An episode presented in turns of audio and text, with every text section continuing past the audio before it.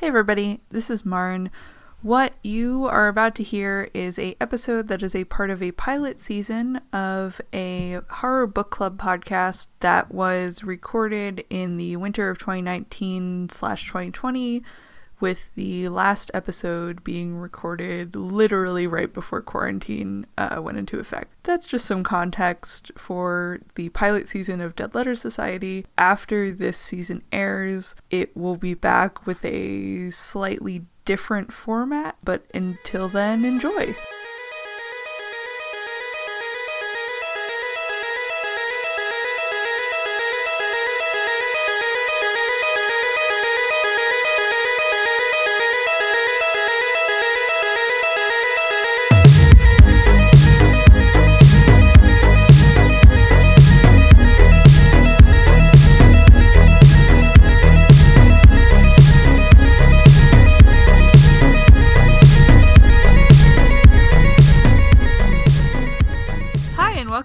Letter Society, a horror book club podcast. I'm Marn, your spooky host, and every other week I'm going to bring a friend into my library of terror to discuss a novel, short story, or bit of interactive fiction that scares us.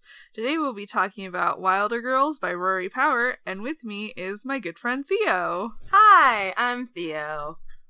Theo is also the host of LGBT Time Machine and Theo Pets, which is a Patreon exclusive podcast. So before we get into talking about the book, I want to do content warnings as per usual. Uh, we will not necessarily discuss all of these things here on the podcast, but you should know if you intend on reading the book that it does contain all of these things. So without further ado, the content warnings for Wilder Girls are extreme body horror, epidemic illness, medical experimentation, guns, violence, gun violence, suicide, animal death, animal attacks, child death, murder, starvation slash rationing of food, and parasites. So first off, do we want to just kind of give in brief the plot slash premise of Wilder Girls? Uh, yeah, so it, it was described to me as like Lord of the Flies, but with young girls and an epidemic. And it's basically a bunch of girls at a boarding school off the coast of Maine, I think. Yeah, it's very isolated. And this like epidemic kind of breaks out and they get cut off from the world and they kind of have to survive as they take each other out the illness takes them out and they're trying to figure out how to survive and deal with all the mystery of like what's happening to us. Yeah, and um like the the navy like has quarantined them on this island because they have these like weird mutations that are happening to them and like a lot of the adults have died because of the mutations and they there's like a whole kind of subplot with like the navy quarantining them and like trying to cure the the virus and whatever. So, what do what do we want to like talk about first like to get in deep with this book? well i feel like there there are two things to discuss in this book the plot and the characters and both are disappointing Well, I feel like I should say before we go any further, this is definitely a young adult book. If if you're thinking about reading it, you definitely should go in knowing that it's a young adult book. Like it's about teenage girls at a boarding school. Yeah, I don't know, man. I just so here's let's Um. I'm I'm gonna do I think I'm gonna do plot. This should be really fucking cool. Literally, y- it's a bunch of girls Mhm. at a girls' school, and a fucking virus c- takes hold, and they're mutating. And these mutations, like I'm not a horror kind of person. Can ask Marn and all of our years of friendship. I I I am not the horror friend. There was a lot of body horror, but it was written really coolly, and it was done in a way that I was like, yeah, I'm down for this. And it just I it could have been a very good book. And instead I describe it as like an adequate book. Like the execution of everything fell very flat with how cool the plot could have been. Yeah, I think my my main problem with this book is that all of the setup in like the first half of the book is really interesting and cool, and like all of the girls have their own like unique mutations, and it's very cool like learning about them and learning about like how the the culture of the boarding school has like changed to suit this like what's going on with them. But then like the payoff is just like eh Exactly. like they do they do so much setting up and like so much mysteries they establish and then like when you get to the payoff it's just like oh yeah i guess i guess this book had a climax somewhere Yeah, and I think that's the big thing. I the first time I read it was like there's too much information dumped at the beginning and I just wanted to get to the action. And then I was like, you know what? This could have been great. I didn't mind all of these like the unraveling of thoughts and seeing like the introspection of each major character. Except there was never a climax really. There was never that payoff that this was all building to something. It was just kind of like, here we are. 200 pages later, here we still are. Something's to happen maybe here's like 10 pages of action but this wasn't the climax good luck finding out which was the climax was it when they're the dad and they're in the cabin and they have to like fight off this like mutated man monster was it escaping from medical experimentation hell such the island what, what was it? What were we building to, Martin? Yeah, come to think of it, I don't think that I could tell you what the climax of this book was. Like, I want to say it was like the Navy realizes that like they've breached the quarantine and they like send the thing that's gonna kill all of them. And that's like, there's so much important stuff that happens after that. Yeah, also that for something that, as Marn describes it, you would think is a huge deal, is like, I like barely remember that happening. It was just like, oh yeah, this is happening, alright. Time to move on to the other things. Well, that's Um, when the um the the teacher like kills herself. Oh yeah, you're right. Yeah.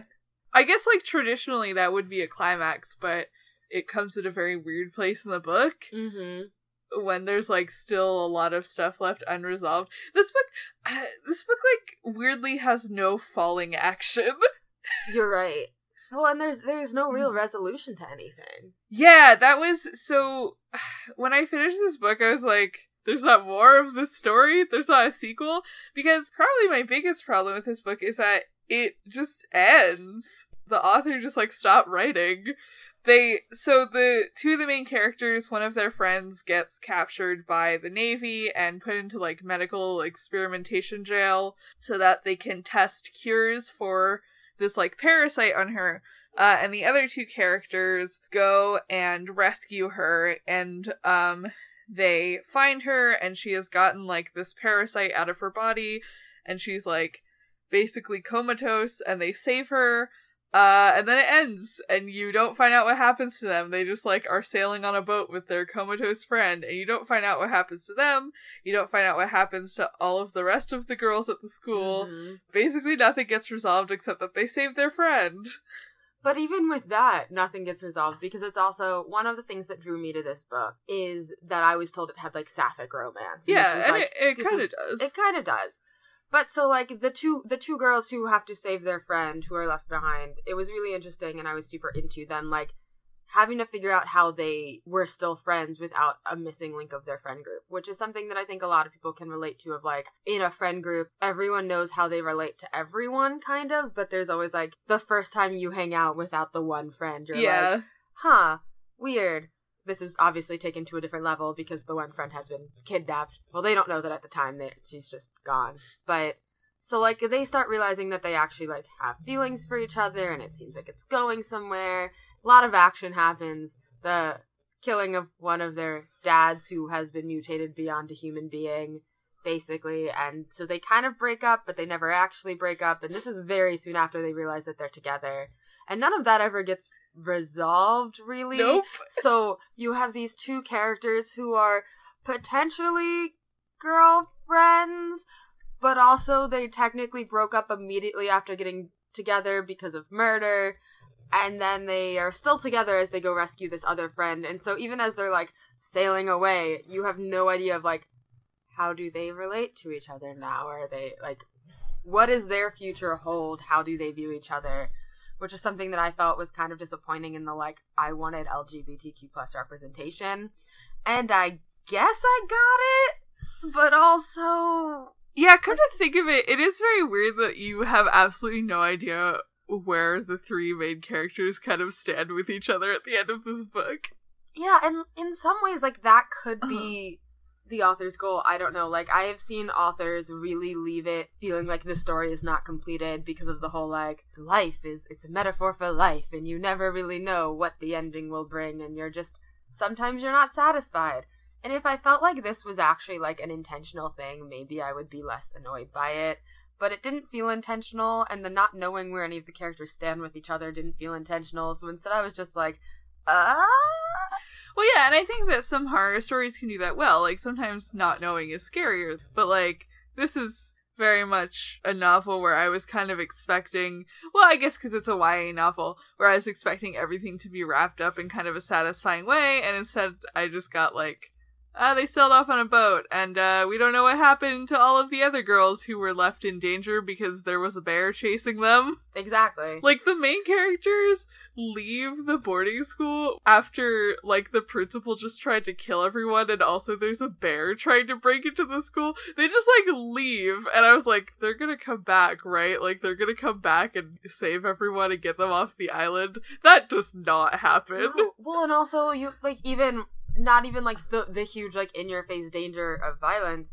Like the navy has cut off help. Yeah. They're not sending food or supplies anymore. They're not doing anything, and the entire island's ecosystem is mutated.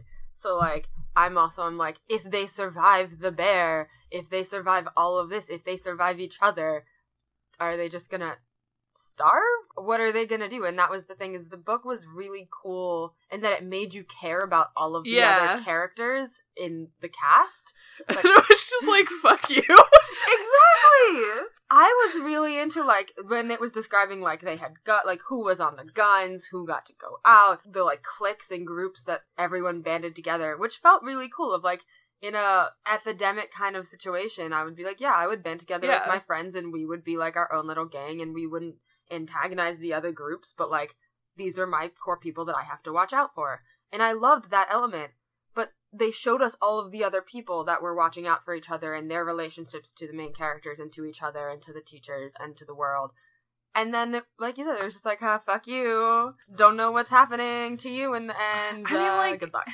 The only thing I can think of is that the author is either going to write a sequel or wants to keep it open for her to one day write some kind of sequel or spin-off novel which like if that's the case i guess i understand but i don't know this ending didn't really satisfy me Yeah, and I think also if you're gonna ha- do like a cliffhanger for a sequel, it's gotta be better than that. oh also the the main girl like throws up a human heart at the end Yeah! and that wasn't explained at all No! I was like, huh, weird. I wonder if anyone is going to explain what this means. And then the book ended on like the next page, and I was like, hello? I think that was my other thing is like the epidemic and the parasite and all of that didn't feel I was still extremely confused at how that all worked and how it all was connected because they kind of explain it, but then she does something like that and I'm like, "Wait, what?"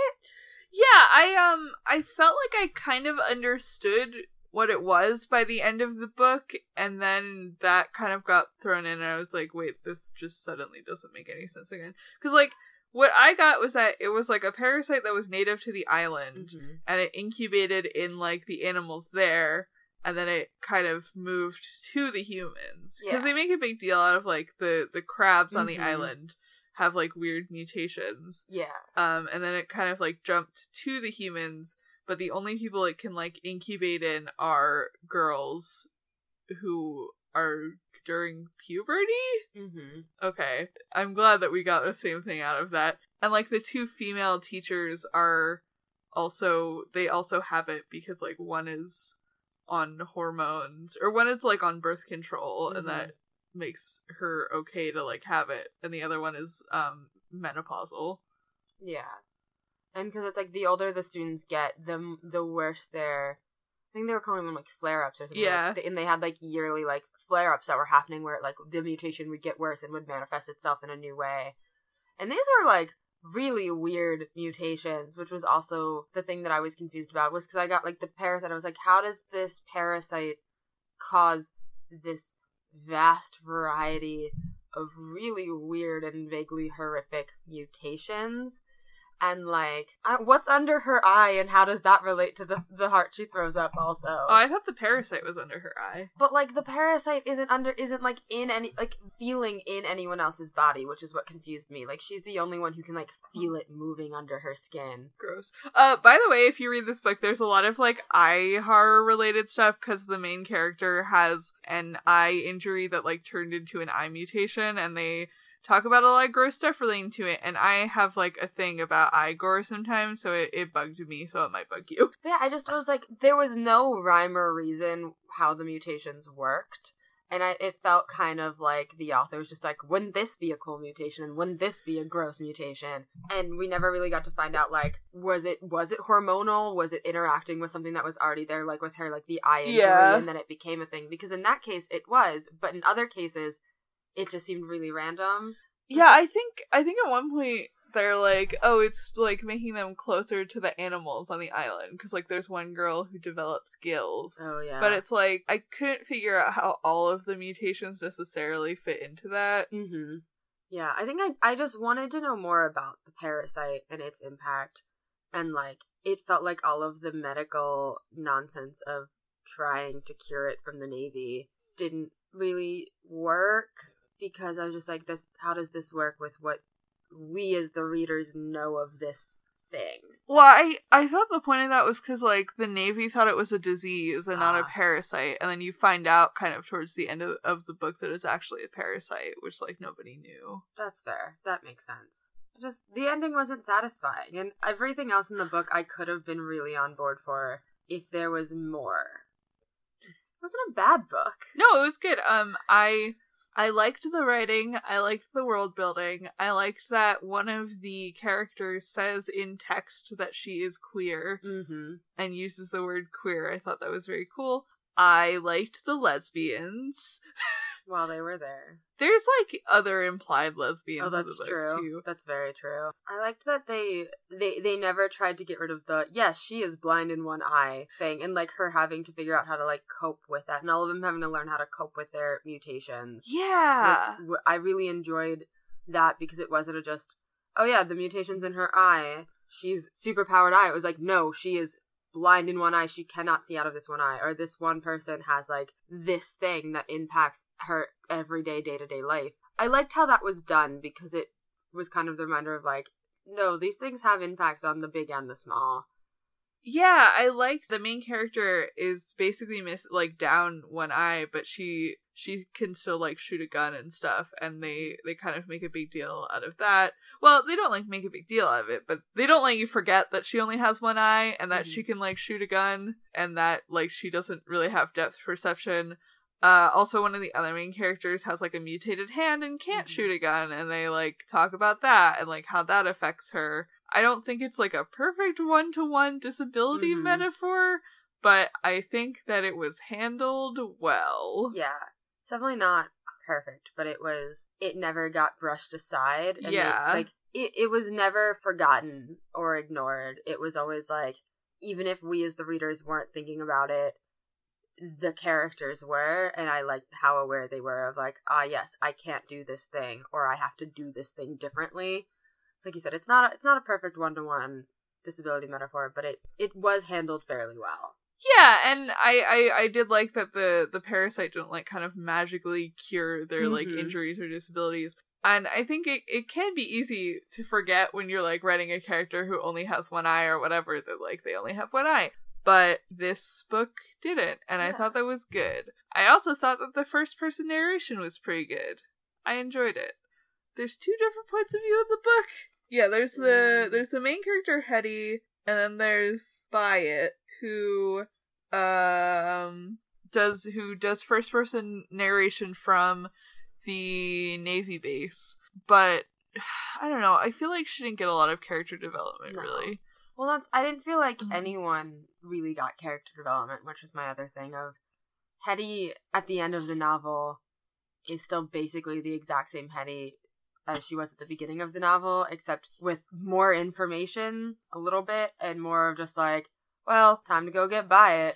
Byatt was very much like a flat character of gets goes missing. We find out that she's at the Navy base being medically experimented on she pseudo has the connection with the one boy, but like that doesn't give her any character development. It's just kind of a like, ah, yes, here we are. And then she like slowly is like losing herself.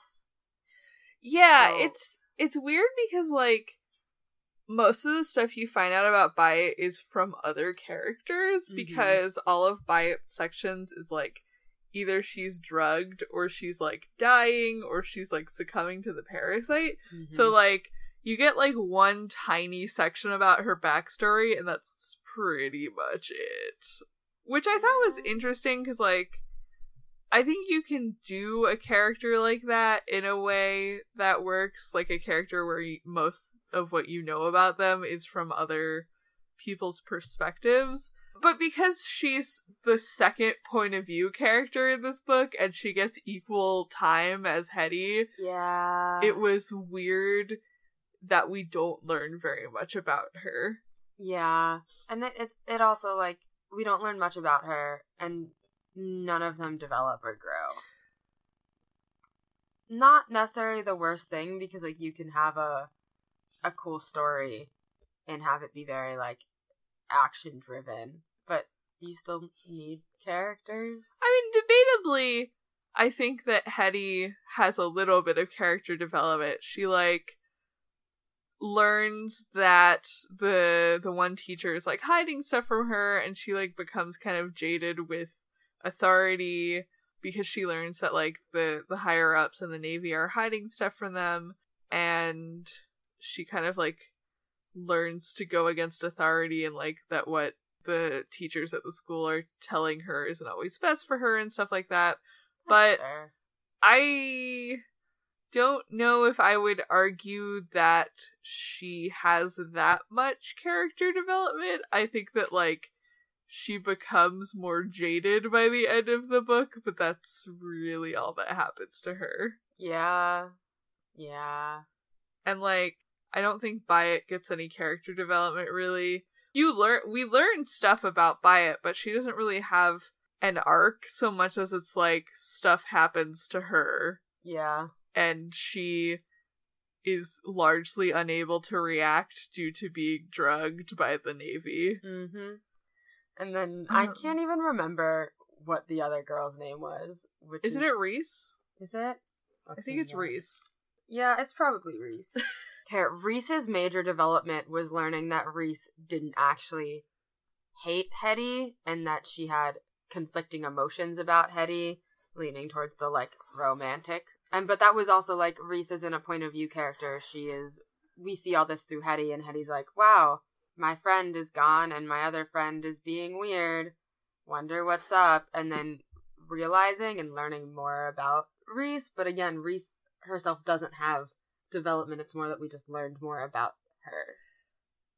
I kind of almost wanted Reese to be a point of view character Same. because she is established as like a super introvert who like doesn't talk about her feelings and I would have liked to know what she had kind of going on internally because like a lot of stuff happens to her that she's like upset about but she expresses that she's upset and then like leaves for several chapters and this happens like Mhm. multiple times Yep. when hetty gets put on the boat patrol which is like what reese really wants to do because she wants to look for her dad her missing dad out in the woods uh, and then when they find her dad and he's like a tree monster and they have to kill him she's very upset both of those times and then she expresses to hetty that she's upset and just like leaves and i would have liked to know what was going on kind of internally with Mhm. reese at those moments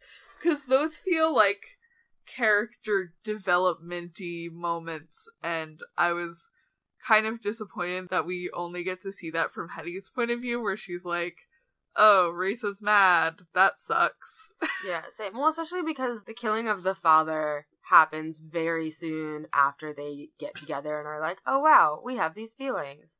Kiss. And so then we're we are left seeing Hetty being like, "Are we broken up? Where do we stand? What is all of this?" And I would have really liked to see Reese's point of view of, "Well, this just happened. I just watched someone who I am developing slash already have feelings for kill my father, who was kind of the only thing I had in this world, who I've spent this entire time that we have been quarantined trying to find a way to get to him and see if he's all right. Like that's an emotionally traumatizing thing to have happen and we don't see any of it.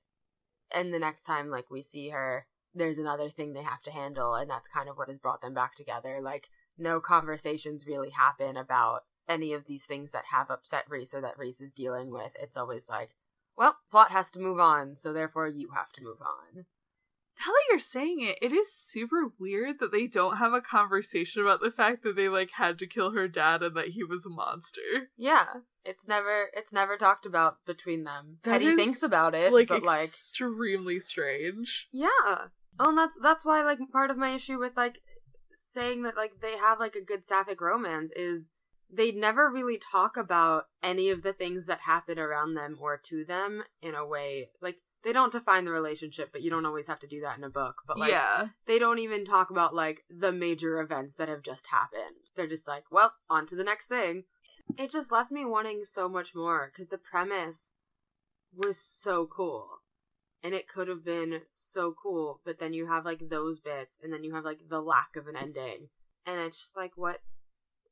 What am I supposed to take away from this book? Especially because I feel like YA books always have like a big takeaway that the reader is supposed to like leave feeling or thinking about or even just being like wow that character was really neat and we didn't really get any of those like typical YA things at the end Yeah, this was like really weirdly structured for a YA book. In some respects, I wasn't mad at it, but like in terms of the ending, obviously, I had a lot to say. yeah yeah like, I don't know. It just was very strange to me to read a YA book that like leaves a bunch of its characters in the dust, doesn't really give you anything going on internally with one of the main characters, and like kind of ends like incredibly ambiguously with with like not telling you what happened. yeah and that's it's like if i want if you're gonna like you were saying earlier if you're gonna do an ambiguous ending you need to do like a sequel kind of thing or it needs to be a very intentional choice. And this was neither of those things. Yeah, and I feel like some of that might come from the fact that, like, I don't know, horror is not a very generally accepted genre in young adult fiction. that's true. And there's, there aren't that many novels that are like YA horror, and I think that therefore, unlike like YA fantasy or sci-fi or whatever, mm-hmm. there's no like generally accepted like formula for like what makes a popular YA horror book or like stuff that you should include to make it popular. And I think that that gives writers a lot of room to play in the space, but not necessarily to best effect yeah but like I know that because there aren't a lot of YA horror novels and because especially there aren't a lot of queer YA horror novels, people have tended to recommend this book specifically to Mhm. people looking for YA horror. Having read it, I don't know that it would be my recommendation for like queer YA horror, but I also don't know of any other queer YA horror books. yeah and that's that was the hard thing was it was recommended to me and i i like bought it. I before it even come out i had pre-ordered it because i was so excited. And i i don't think i would recommend it to someone else but also like you said i off the top of my head can't think of that. I can think of a lot of fantasy ya like queer books. I can think of like retellings. There's so many robin hoods and arthurian legends and dystopian kind of esque things. And there's so many options for a lot of those now just as general like tropes. But horror as a whole genre doesn't have much in the YA section let alone queer horror YA Well, and I feel like part of that is because fantasy is really huge in YA right now, Yeah. and the market is kind of very much burning itself out on fantasy right now. Mhm. And also, I think because of a misconception that, like, people who are of the age to read YA books either don't or shouldn't read horror, which I think is bullshit. yeah I a lot of my friends when I was younger including you were reading horror stuff Yeah, like too. I I was reading horror novels when I was in in middle school and like they were definitely not YA horror and I feel like if I had had YA horror to kind of onboard me into that genre, it might have been a better time for me because I was reading a lot of adult horror when I was like 11 and I don't know. I mean, it was fine for me because I had a very advanced reading level and I started reading like more adult books very early, but I feel like we should have more YA horror books to like introduce middle schoolers and stuff to the genre so they don't start out reading like The Shining like I did. Yeah, well, it's just like I again, I'm not a horror person. I don't read a lot of it, but I feel like there are some common themes in adult horror that are potentially really traumatizing for a younger reader to have as like their first introduction. Like you can do horror without some of the things that adult horror, horror has, and like there's different kinds of horror, but it definitely is like there are some things that maybe an 11 year old doesn't need to be consuming. Yeah, The Shining definitely has like a lot of fucked up sex stuff in it. Like I should not have been reading that when I was 11 years old. But that, I mean, that's all. That's all you had. Yeah. What else is there? Scary stories to tell in the dark. Yeah, like you you- read that once. You Goosebumps isn't even horror, but like Goosebumps was like what my older brother who loved horror was reading until he was like, "This isn't horror. This is just spooky." Okay, and he also started reading like Yeah. really adult horror stuff at an older age.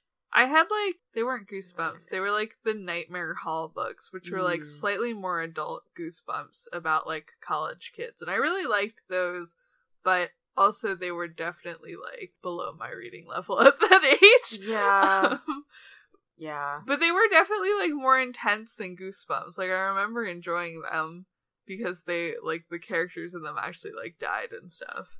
There was I every time I want to reread it, I forget it. But it was like one of the Nightmare Room series where these these like teenagers got put on this island, and it was like a haunted island, and yeah, people died. Real, real fucked up shit happened, and I was really into that. Well, and that's the thing of like young readers will read it. Animorphs is such a huge series. Animorphs got pretty fucked up in the end. Animorph starts really fucked up. That's true, but They- like They see an alien get murdered in the first book. That's true. But like Animorphs is definitely a kid like a a kids YA kind of Oh, yeah, thing. absolutely. I mean- and that was done fairly well of Mm-hmm. here is a way you can have some adult themes but done well for it to be dissected not dissected digested by kids. And so it's like why doesn't horror have that? That's true. And like Alyssa's reading the or she's listening to audiobooks of like the Tamora Pierce novels right now. And like mm. those have some fucked up shit in them. Like the last Protector of the Small oh Book oh has like child death just left and right and it's like the plot is that like there's like an evil mage putting child spirits into like war machines. Yeah. And that was like that fucked me up as a child. And it's like if why fantasy can have that kind of stuff in it, like there's no reason that why horror isn't like a big genre and why more writers aren't writing it, aside Yeah. from the fact that like the publishers and agents and stuff are like telling them to stick to fantasy and sci-fi. Yeah. Well, and that's it's so interesting because like Tamora Pierce was and still is one of my favorite authors and was the author that made me want to be a writer and is also the author that her books taught me as a young middle schooler person a lot about the world. That was the first time I read a book I read a book with a character who got her period Yeah, same. and who had sex and who grappled with I like these masculine things and also these feminine things and I'm allowed to like both and had war and fighting and death and all of this stuff that as like a middle schooler was not out of my realm of existence. I was out my friends and I were all at the age where we were getting periods and the only like media we got was pamphlets about it or the one episode in Degrassi where someone gets their period but was wearing a white skirt and oh everything's ruined. So it was really cool having a having a character who got her period and had to be like, "Oh, this is a thing that affects me once a month." And it did. It didn't just happen and then was ignored for the rest of the series. Like throughout the books, they'd be like, "Oh yes, this is it's it's that time of the month. Here we are." And dealt with death and fighting and all of those things in like not necessarily a graphic way, but it definitely wasn't not graphic. Yeah, no, it was like fairly mature for a YA series, I would say. Yeah, and if that is allowed, which it should be allowed, then there's Oh, no reason that we can't have more of a genre here. Yeah, and like I don't know, younger kids will watch horror movies like if you let them, absolutely. I don't know, I don't I don't understand the sensitivity in the YA market to like oh, but the the children they can't read horror novels; those aren't marketable. Which is so funny compared to some of the other issues that the YA market is having, and that it either treats its readers like shit and stupid people, which they're not, or it goes really far the other way and is like, here's a whole bunch of books about rape. yeah, This is what you want, right? As a 16 year old. You just want a whole bunch of books about how women are, are like, have violence committed against them. Great. yeah. I remember like in middle school when I was reading The Shining and stuff like that was considered really adult for me, but then like on our like the black eyed susan reading list or whatever it was like all books about like girls with eating disorders or like Mhm. girls doing drugs with their friends and i like read some of them and i was like we're like allowed to read this this doesn't seem right Yeah, and it's I think I think it's definitely important for mm-hmm. younger audiences to have books that show things like that that they're going through. But it definitely feels like a double standard of we are allowed to read those, but we're not allowed to read horror. I read when I was like 13, I read a book that had a very graphic rape scene in it that was almost fetishizing it, which I didn't realize at the time. And then I went back and reread it and I was like, "Oh, my librarian handed this to me and was like, this is a book that is for your age group." yikes And like, yeah, yeah, this happens. This is a thing that a lot of people in the world grapple with, and it does need to be discussed. But there are better ways to do it. And if we're going to be actively encouraging kids to read things about drugs and eating disorders and violence and rape and all of these things, why why is it palatable and okay when it's realistic? Yeah not when it's other things mm-hmm. because it's also the fantasy books that include those also get pushed aside and it's like no that's not okay Yeah, I don't know. I mean, I also read the Redwall books, and those had like a lot of fucked up violence in them too. Mm. Which I was thinking about recently. Like, those might be more violent than a lot of the horror novels I read as a kid. Honestly, people like get impaled in those books like constantly. oh damn there's like there's so much death in the Redwall books. I don't know if you ever read them. i don't think i did Oh, they're really fucked up. I need to reread them, but like, yeah, people just like get impaled and like burnt to death, and there's like a, a whole thing where like badgers go into a blood rage and just like kill people. Yikes. Uh, you know, as badgers do. As badgers do. And again, it's like I'm not. I don't think Uh-huh. either of us is saying that those books shouldn't exist. no, Um, but, but- like, it's weird that like those exist, but people claim that there's no market for like YA horror. Yeah, exactly.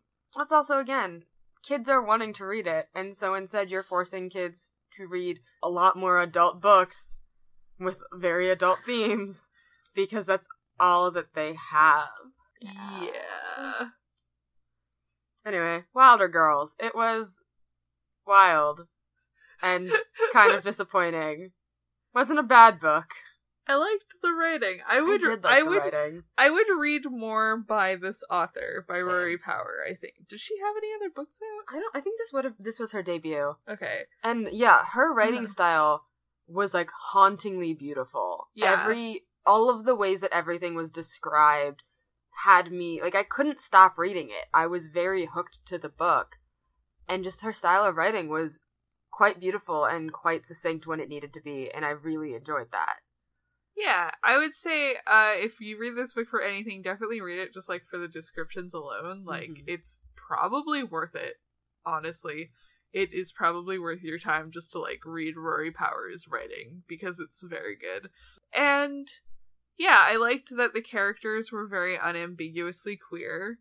Well, I guess some of them are ambiguously queer, but I liked that the that kind of Reese was just like literally says that she's queer in in dialogue in the book. Yep. And uh, do we ever get confirmation that Hetty is like a lesbian? I don't know if we do. I don't but- think we do, but I know that we did for Reese, which was very fulfilling because again, that's also a thing. Is a lot of times in in books that are not specifically marketed to be LGBTQA plus stories, characters aren't open about it. Yeah. Like the only time I've seen main characters or characters involved in relationships like unambiguously say this is who I am is in stuff like Simon and the Home of like Yeah. and all of those books and I Wish You All the Best and Red, White, and Royal Blue and all of, all of those where it's very specifically although the last one is not YA it's NA but all of them when it's a very specific story about queer people is the only by queer authors is the only time it feels like they actually state it so having something that was LGBTQA plus, but that wasn't its whole purpose. Have a character state that was pretty cool. Yeah, and I think I, I I don't really think that Hetty needs to say it because like we're in her point of view and we like know that she is attracted to Yeah, women. Like that's true. um and I think that I think we get in dialogue that Byatt is also attracted to women. Mm. Unless I'm making that up. I feel like I remember that. Anyway, um I like that the characters are unambiguously queer. I don't quite know how I felt about where their relationship ends up, but I almost kind of enjoyed that it was a little bit messy. Like I, I, I kind of understood why they didn't stay together after they had to kill Reese's dad. I was like, yeah, it, it makes sense that they that they wouldn't want to see each other after this happened. No, I completely buy it. I just wish we'd gotten it from Reese's yeah, I I wish I wish that there had been any kind of like development after that, or like they talk about it and Yeah. figure out their next steps in the relationship. Mhm. I feel like I would like a sequel or like another novel in the universe of this book just because I like want to know what happened to the other kids. Yeah. I I really hope that that at some point we get that because that's I think my biggest complaint is the ending is just too ambiguous. If you don't get to know anything about any of the people that the novel has made you care about, you don't know what happens to them, and that's that's a little frustrating when you've come to know and enjoy these these characters. Yeah, I would say another thing this book does really well is that like you actually by the end of the book you you have a really good grasp on like who all of the side Mhm. characters are and like how they relate to Hetty and like what what their personalities are like and what they do in the universe of the the boarding school. And I think that's very cool cuz like towards cuz like I think there's like 60 girls at the boarding school or whatever and like towards the end there's still like new faces being introduced mm-hmm. but I never felt like overwhelmed and I never felt like I can't place any of these people or like what they do or who they are because like you don't spend a lot of time with all of them necessarily but like the ones that you do spend time with or who do get like an extensive mention or who come up more than once you know enough about that when they come up later you're like oh I know this girl from this previous chapter and uh, blah blah blah she does this thing and like i never felt confused about who any of the characters were yeah, for sure. which i thought was good Yeah, I also I like that all of the side characters like who do come up again. You get information. about Yeah. them. like they're not just like oh one and done. Here's a name and a face. It's here are some of the past interactions we've had. Here are the things we know. Here's how they relate to Hetty. And again, that's I think that's that's why I wanted to know what happens then. But it was really well done in the the creating of characters that people care about. yeah and it's it's generally done in such a way that it doesn't really feel like you're getting an overload of exposition too like it's very sneaky Yeah. which I which I enjoyed. Like every time you meet a new character or like find out about something new, you like Hetty does give information on like what it's about, but it doesn't feel like the author is just like dump constantly like dumping exposition on you. Like it is integrated into the story very well. I thought. Mhm. Yeah, for sure. Do we have anything else to say about this book? I don't think so. I it's not a bad book. I have a lot of complaints about it, but overall I I could not put it down and I enjoyed reading it. Yeah, I thought it was very well paced. Um I also I read it in like 4 hours Yeah. with like a break in between for lunch, I think. Mm-hmm. You could definitely knock it out in a weekend. It's only how many pages is it? Let me look. I think it's like 300 some pages. Uh it's 353 pages. It feels like 200 honestly Yeah. like it was a really quick read and it's fast paced you probably won't want to put it down while you're reading just read it over a weekend honestly it's a, it's a pretty good book It is. it's it, it would be a good beach read probably Yeah. yeah i mean i'd i'd recommend this book i know we just talked about for like 45 minutes how much we didn't like it but And like- how we wouldn't recommend and it. how we wouldn't recommend it So it's it's the I would recommend this book as a general book. I Yeah. would not recommend this book specifically as like the epitome of what good YA horror could be. I feel like it is not the only book I would recommend in that, but unfortunately it kind of is the only book of its kind right now. So it's like the weird the weird dichotomy of I would and I wouldn't. I would recommend it just for like a fun read if it's something that you think you might like. If you're a huge, huge, huge horror fan who like wants to go into the nitty gritty and everything, the ending's pretty ambiguous and not necessarily satisfying, but the writing is good and you enjoy it. Yeah, I would say like as someone who reads a lot of horror, I have definitely read better horror than this. But on the other hand, as a writer, I really enjoyed reading it because I like I I was able to appreciate like all of the neat little tricks that she does with like making exposition not feel like exposition Mhm. and like uh the descriptions and stuff. So like if you want to read it just for like the quality of the writing, absolutely read it. Or like if you want to read a book this weekend and like you don't know what to check out of your local library, like go look for this. I mean, your library might not have it, but request it. And my library did, so Yeah. Yeah. Yeah. Wilder Girls. Wilder Girls. Power. uh before we wrap up, do you have anything that you want to plug? Your social media accounts, your projects, any other good book that you read recently? Um, well, you can find me on Twitter at Fairy Prince Theo, or you can find my podcast at Time LGBTQ, which is um where LGBT Time Machine exists. Uh, and yeah, check out LGBT Time Machine and learn about some cool LGBTQIA plus history where I tell you a lot of things and basically just go, wow, that's so fucking neat. Yeah, you can find me on Twitter at Corpse Survivors. Hey guys, it's Future Marn. Uh, this is the part of the outro where past Marn makes a joke about there not being a Twitter for the show, uh, but that is not true anymore. You can find us on Twitter at Dead Letter Pod. Uh, until then, this has been another meeting of the Dead Letter Society, and thank you so much for joining us.